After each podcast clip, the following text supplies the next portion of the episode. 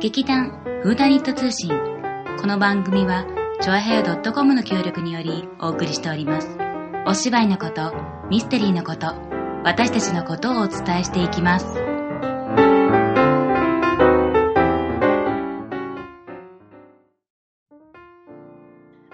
い、こんにちは。わがまま座長でございます。こんところずっとお耳にかかっておりますが、えーっとですね、今日は、うんと、一番最初に、今日は何の日？やりたいと思います。3月27日。えー、すみません。27日何もないんです。なので、えー、1日前ですが、26日。3月26日は、チャンドラー期でございます。レイモンド・チャンドラーさんがお亡くなりになった日でございます。で、チャンドラーって言いますとね、えー、長いお別れっていうのが一番まあ、有名って言いますかね。あのー新役で村上、誰だっけ？が訳したりしましたのがすごく売れちゃったりしまして。で、その長いお別れの中でですね、あのーチャンドラーさんの、その、まあ、探偵ですね、マーローさんと、それから、その友達と言いますか、がですね、ギムレットっていうのを飲むんですよ。で、このギムレットっていうのが、この長いお別れの中で非常に大きな、えー役割を果たしておりまして、で、あのー中でね、何度もこう、いろいろ出てくるんですよ。ギムレットっていうのは、本物のギムレットはこうじゃなきゃいけないとかね、いろんなのが出ていきます。で、そのギムレットっていうのが、だから、チャンドラーさんっていうとギムレットと、こういうふうに結びつきますので、私たち、まあ私とかですね、うちの旦那さんとかですね、それからミステリー好きの人たちは、26日になると、チャンドラーを忍んで、一人でギムレットを飲むと。これね、一人ってとこがいいんですよね。うん、ギムレットをね、飲むんですね。まあ、ギムレットっていうのは、あのージンベースのお酒なんですけど、日本で飲むとね、ちょっとね、苦い感じがするんですね。割とあのーなんていうのかな、ジンとそれからライムなんですけど、そのライムがね、あの、甘みがないっていうか、ライムライムしたやつを使うのが日本の特徴なんですけど、実際は、あの、本当のギムレットっていうのは、その、ライムジュースにちょっと甘みがかかったやつを使うのが正式なんだそうでございます。で、えーステアする。混ぜるっていうかね、のが正式だそうでございます。えーどっかのホテルのなんか、すごい有名なバーテンダーが書いた本の中にそういうふうに書かれてたそうでございます。ということで、えーチャンドラーキなんですが、まあ、それはそれといたしまして、えー前回の続きということでですね、私の大好きな、えっ、と、女の人が主人公の、えーサスペンス小説ですね。満を持しまして、カトリーヌ・アルレイさんの藁の女を行きたいと思います。前回に続きまして、立花沙織に朗読をしてもらいたいと思っております。それではお聞きください。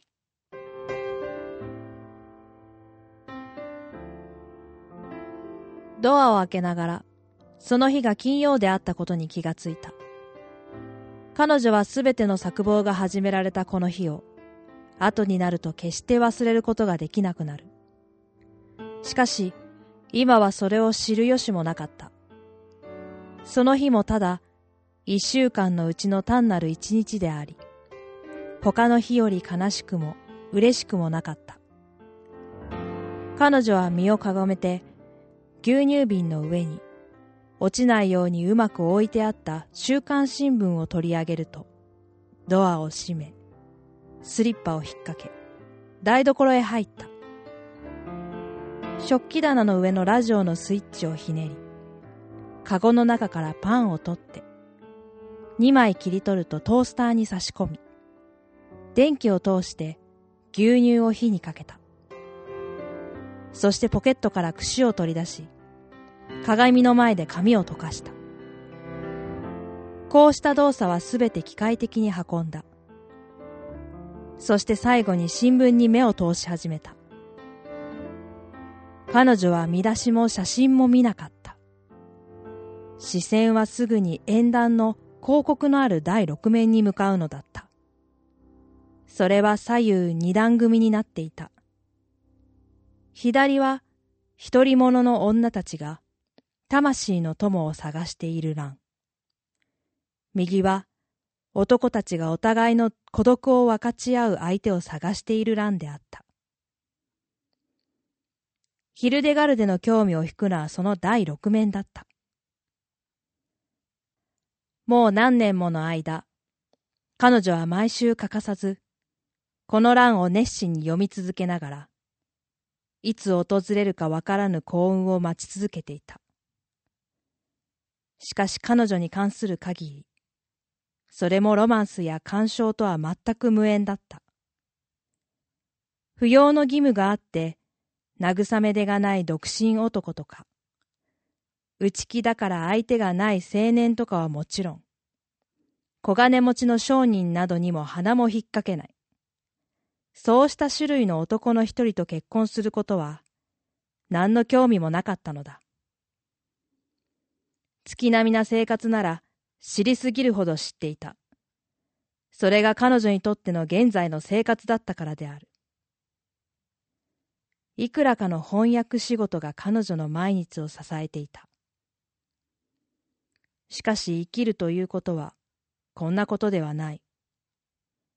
もっと張り合いがあって楽しい企てであり、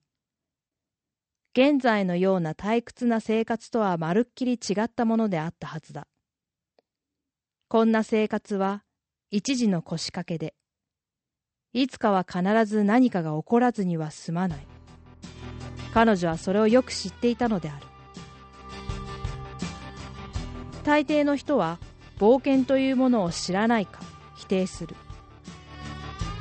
あるいは知ろうとしないか希望しない勝負に勝ちたいという要求そのものが問題にならないのであるそういう人たちに大切だと思われているのは生活上の平和という貧乏人たちの幸福であり激しい情熱や破産や危険を避けることだった。特に危険などは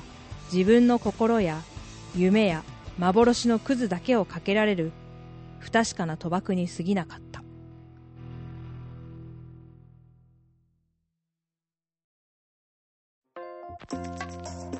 えー、カトリーヌ・アルレイの「藁の女」の最初の部分ですね。出だしの部分を聞いてもらいました。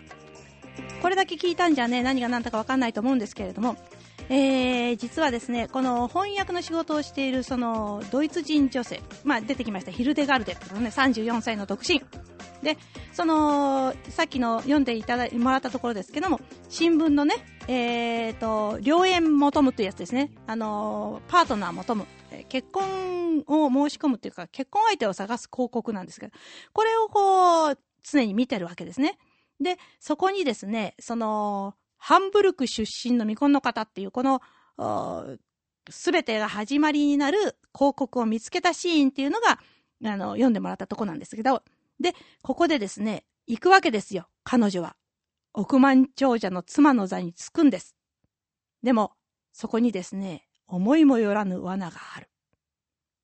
非常に正確、緻密に組み立てられた完全犯罪。すごいですよ。本当にね、この、インテリの女性だから、しかもその中年で生き遅れてる。そういうこの女の虚栄心とかですね、これをこう、うまく使ってですね、本当にこう、いつの間にはまったんだかわからないように罠が仕掛けられていく。もう本当にこれね、最後の最後のどんでん返しは、あって驚くものなんですね。で、まあ、あのー、映画にもなりまして、それからですね、あのー、日本でもテレビドラマになりました。えっとね、美しい罠っていう題ですかね。で、桜井純子さんっていう、ちょっと私、覚えてないですけどね、その、その人の、あの、原作になったんですけどね、あのー、フジテレビで2006年に、あ、そうですね、昼ドラですかね。30分もので全65回、そんなに長くなるような話じゃないんですけどね。まあでもそういうことでですね、あの、そういうのになってるということでですね、まあこれもあの、アルレさんの、まあ魅力なんですけど、アルレさん他にもいっぱい書いてますけれどもね。でもあの、この藁の女っていうのが本当にあの面白いので、ぜひともですね、あの、読んでいただきたいと思います。で、今回は、えー、前回と続けまして、女性の怖さと恐ろしさと危うさとをお送りする3編でございます。もう一度おさらいさせていただきます。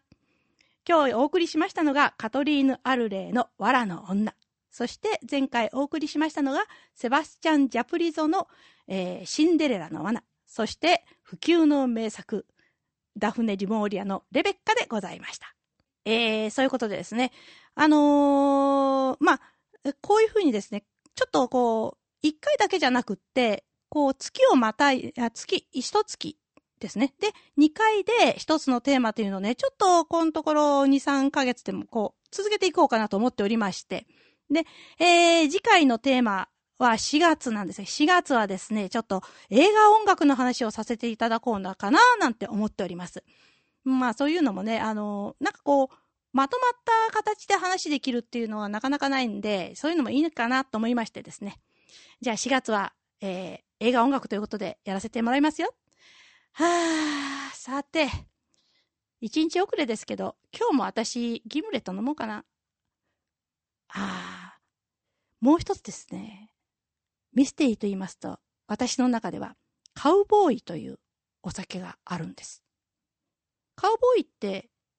どんなお酒かっていうか、どんなカクテルかご存知ですかね？あのね、えー、ウイスキーのミルク割りなんですよ。で、私30年間いや嘘つきました。40年間。えー、私が飲んでるそのミルク割りというものがカウボーイという名前だということは知らなかったんですね。そしたらですね、ある方が教えてくれまして、それはカウボーイと言うんだよ。ウイスキーをミルクで割ったものです。ウイスキー1に対してミルクが3。で、えー、と、ステアしまして飲むんだということでですね、教えてもらいました。えー、実はこれはですね、あのー、カウボーイという名前からもお分かりのように、本当はバーボンウイスキーを使ったあのカクテルなんですけどね。でこれはあのカーター・ブラウンっていう作家のダムダムという作品の中に出ておりまして、胃潰瘍だかなんかで酒を飲むのを止められている。胃がんだったかな。まあ、とにかく、あの、酒を飲んじゃいけないって言われてる男が、いい、今日はお祭りだから酒を飲むって言って、で、ミルクが先に、あの、胃に膜を作るから、これは絶対にいいいいんだって主張しまして、飲むお酒でしてね。これがまあ、あの、カーター・ブラウンさんっていうのが好きなもんですから、で、私、それを読んだ途端から、それを飲むことに決めまして、以来40年、ずっと飲み続けておりますが、あのー、今は割とこうね、お酒置いてるところにミルクも置いてあるんですけど、昔はあのバーにはミルクはなかったんですよね。で、ミルク割りって言って、すいません、ミルクないんで、って断られることが多くって、ある、あの、ホテルに行きまして、ホテルのバーで頼みましたら、承知いたしましたって言ったまま、出てこないんです。で、だいぶ経ちまして、お待たせいたしました言って、ちゃんと出てきたんですが、どうやら、えー、喫茶室の方にですね、ミルクを取りに行ってたらしいです。さすがに、ホテルのバーは違うなって思った瞬間でございました。5、6年前のことでした。では、来月、えー、映画音楽の話でお耳にかかります。朗読は、立花沙織、そしてお送りしたのは松坂春江わがまま座長でございました。